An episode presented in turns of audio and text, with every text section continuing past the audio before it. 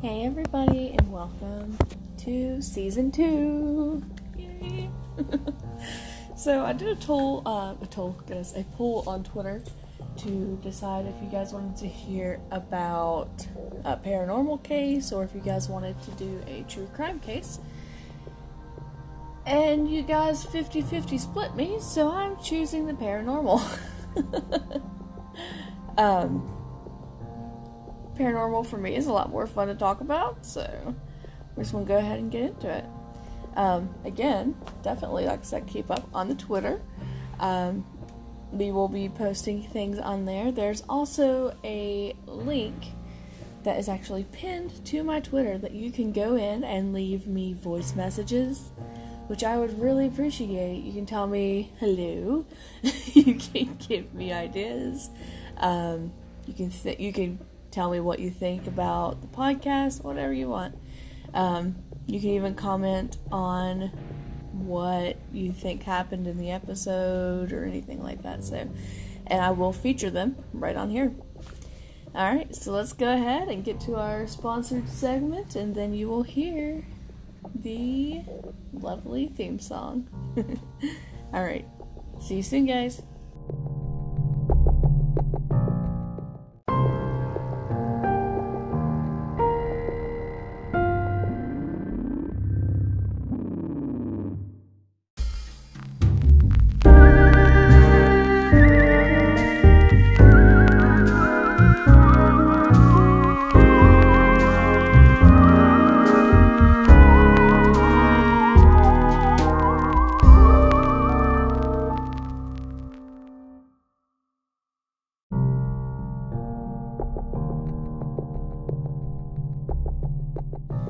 So today's episode is all going to be about Brown Lady of Rainman Hall, Raynham Hall. Sorry, that's hard to say.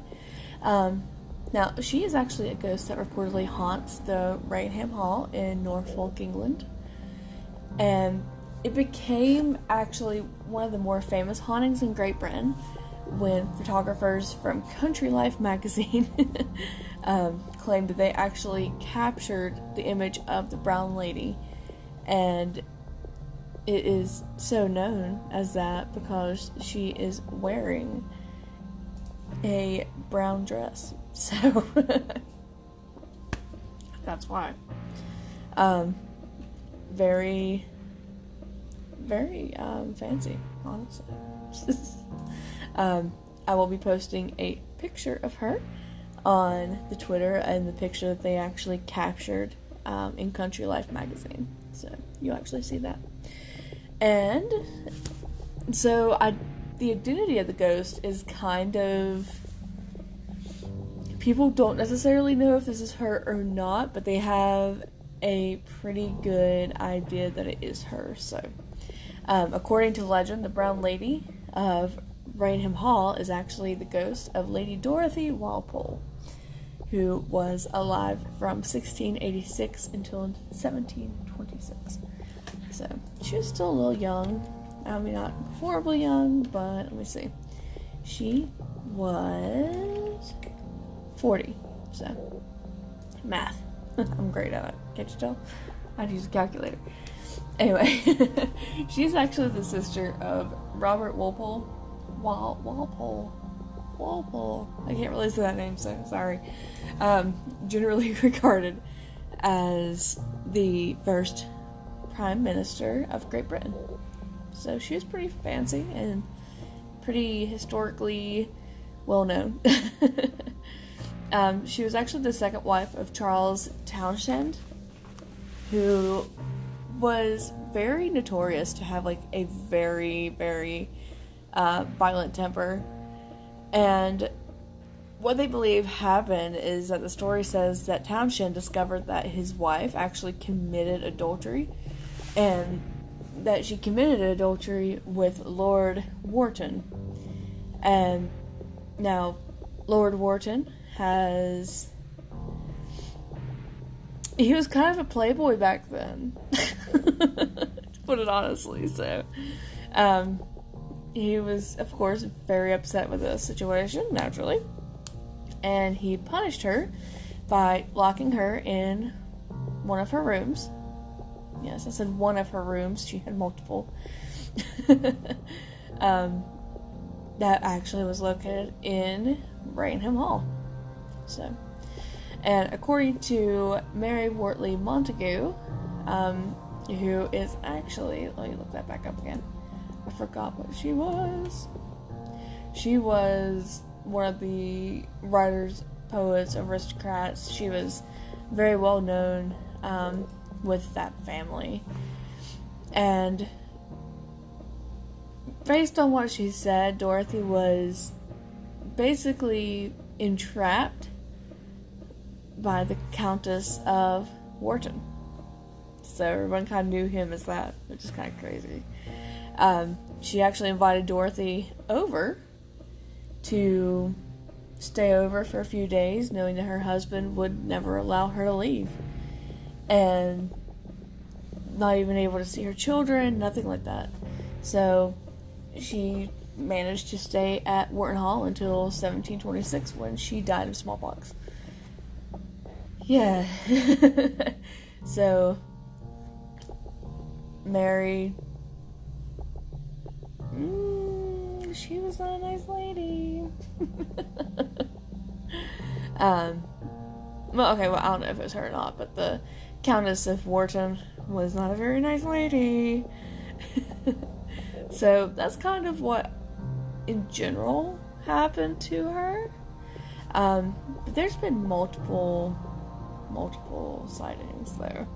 So to kind of give you an idea, one of the very first recorded claim was by a person named Lucia C. Stone, and she was um, actually going to have a gathering over at Raynham Hall in the Christmas of night. I'm, I'm sorry, 1835, and Laurel, Laurel, wow, Lord Charles Townshend actually invited lots of guests over to his hall.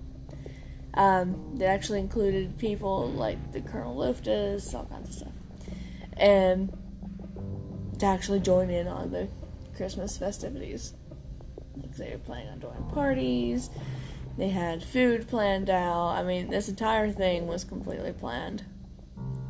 And um, Loftus, which is the colonel, and another gay, uh, another guest, sorry, named Hawkins, said that they had seen the brown lady and that she actually approached one of the bedrooms and they were they noted that she was in fact wearing one of the dated brown dresses that they had back then. Um, they actually just kind of pushed it off and said that, that they were crazy, you know. Um, so later that evening, Colonel Loftus claimed to have actually seen the brown lady again, and reported that on this occasion he was actually drawn to the specter's empty eye sockets and the dark glowing face and just weird stuff. um, because of that, Colonel Loftus's sighting actually led a lot of the staff to permanently leave the hall because they were too afraid to work there. Totally understandable, my dude. um, so the next one, um, one of the next reported sightings of the Brown Lady was made in 1836 by a Captain Frederick Marryat, and he was actually a friend of the novelist Charles Dickens. Fun fact. And the author of a series of popular sea novels. So he was actually he made tons of books just about seas and like what happened on the sea and stuff like that. Pretty cool. Um, it's said that Marryat requested that he spend the night in the haunted room of the hall to prove that his theory that the haunting was caused by local smugglers. So, yeah. um, so, writing in 1891, Florence Marryat said her father's experience. And this is exactly what the letter says. So I'll kind of read this to you. He took possession of the room in which the portrait of the apparition hung, and in which she had been often seen, and slept each night with a loaded revolver under his pillow. For two days, however, he saw nothing, and the third was to be the limit of his stay. On the third night, however, two young men, nephews of the baronet, knocked at his door as he was undressing to go to bed, and asked him to step over to their room, which was at the end of the corridor, and give them his opinion on a new gun that just arrived from London. My father was in his shirt and trousers, but as the hour was late and everybody had retired to rest, except for themselves, he prepared to accompany them as he was, and they were leaving the room. He caught up his revolver. In case you meet the brown lady, he said, laughing. When the inspection of the gun was over, the young men, in the same spirit, declared they would accompany the, my father back again. In case you meet the brown lady, they repeated, laughing also. The three gentlemen therefore returned in company. The corridor was long and dark, for the lights have just been extinguished, but as they reached the middle of it, they saw a glimmer of a lamp coming towards them from the other end. One of the ladies going to visit the nurseries, whispered the young Townshend to my father. Now the bedroom doors in that corridor faced each other, and each room had a double door with a space between, as is the case in many old fashioned houses. My father, as I have said, was in a shirt and trousers only and his native modesty made him feel uncomfortable. So he slipped within one of the outer doors. His friends followed his example, in order to conceal himself until the lady should have passed by. I have figured him describe how he watched her approach, nearer and nearer through the chink of the door, until, as she was close enough for him to distinguish the colors and style of her costume, he recognized the figure as the facsimile of the portrait of the brown lady. He had the finger on his trigger of the revolver and was about to demand it to stop and give him reason for his presence there, when the figure halted of its own accord before the door behind which he stood, and holding a lighted lamp she carried to her features, grinned in a malicious, diabolical manner at him. This act so infuriated my father, who was anything but lamb like in disposition, that he sprang into the corridor with a bound and discharged the revolver right in her face. The figure instantly disappeared, the figure at which for several minutes three men had been looking together, and the bullet passed straight through the outer door of the room on the opposite side of the corridor and lodged in the panel of the inner one. My father never attempted again to interfere with the brown lady of Raynham. Yeah, so that's that. um, lady Townshend actually reported that the brown lady was next seen in 1926 when her son and friend claimed to have seen the ghost on the staircase. And they did identify the ghostly figure at, with a portrait of Lady Dorothy, which had been hung in the haunted room. Yeah. Yay. um, now, of course, there is lots of things that kind of happen because of this. So, as you know, like I said, Country Life magazine actually um, on September 19th of 36, um, Captain Hubert C. Provand who is a London based photographer working for the Country Life magazine. And his assistant, I'm going to try to say this name, but I mess it up every single time. Um, Indra, Sh- Indra Shira. Indra Shira, maybe? I think that's right. Anyway, they were taking photos because of the article. And they basically, the agencies they worked for wanted them to write this big article about Raymond Hall. So they did. and they claimed that they had already taken a photo of the hall's main staircase and were setting up to take a second when Shira saw a vapory form gradually assuming the appearance of a woman. Just pff, show up. Yeah. and she started walking down the hallway to them, down the stairway. And under Shira's direction, Provin quickly took the cap off the lens, and Shira pressed the trigger to actually activate the camera's flash. So later on, the negative was actually developed, and the famous image of the brown lady was revealed. Which, like I said, I'm to post a picture of it, don't worry. um, and that experience was actually what was published in Country Life magazine on December 26, 1936, um, along with the actual photo of the brown lady. And that's where stuff kind of gets a little interesting, I'll put it that way. Um, it was then later published again and appeared in an edition of Life magazine in January 4th of 1937. So, um, uh, just like I said, this is where it gets a little funny. This is where the skeptic situation kicks in.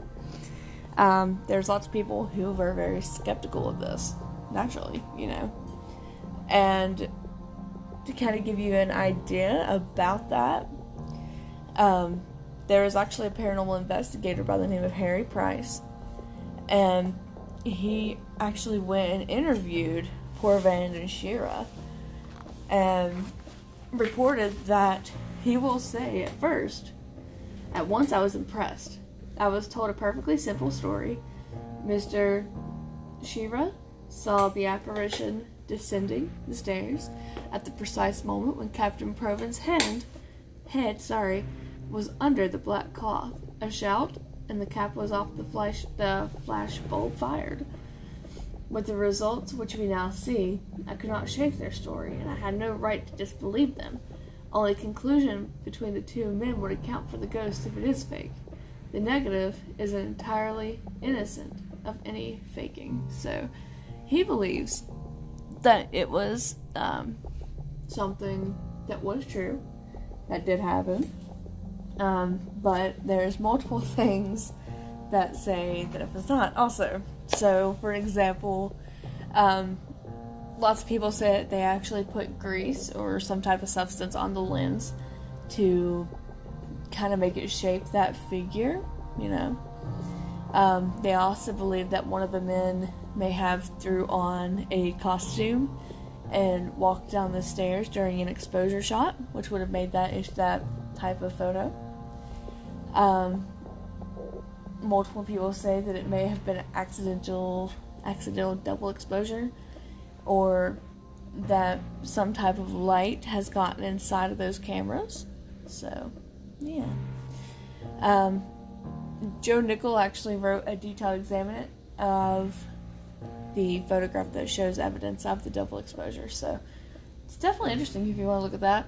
Um, there's also another guy named John Fairley and Simon Welfare, and they wrote that there is a pale line above each stair tread indicating that one picture has been superimposed over the other. A patch of reflected light at the bottom and at the top right hand banister appears twice. So, I don't know.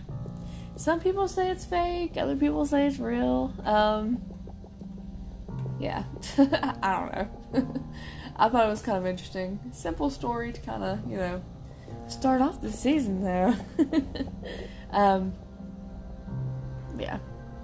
I will post a picture of her and you can see what you think about it. And then let me know in the voice messages um, what you think of her, and then we can kind of go over that together. Um, yeah, leave me a thing in the thing oh, goodness gracious. So, on that note, I hope you guys have a wonderful day. And I will see you soon on the next episode. Alright, bye guys.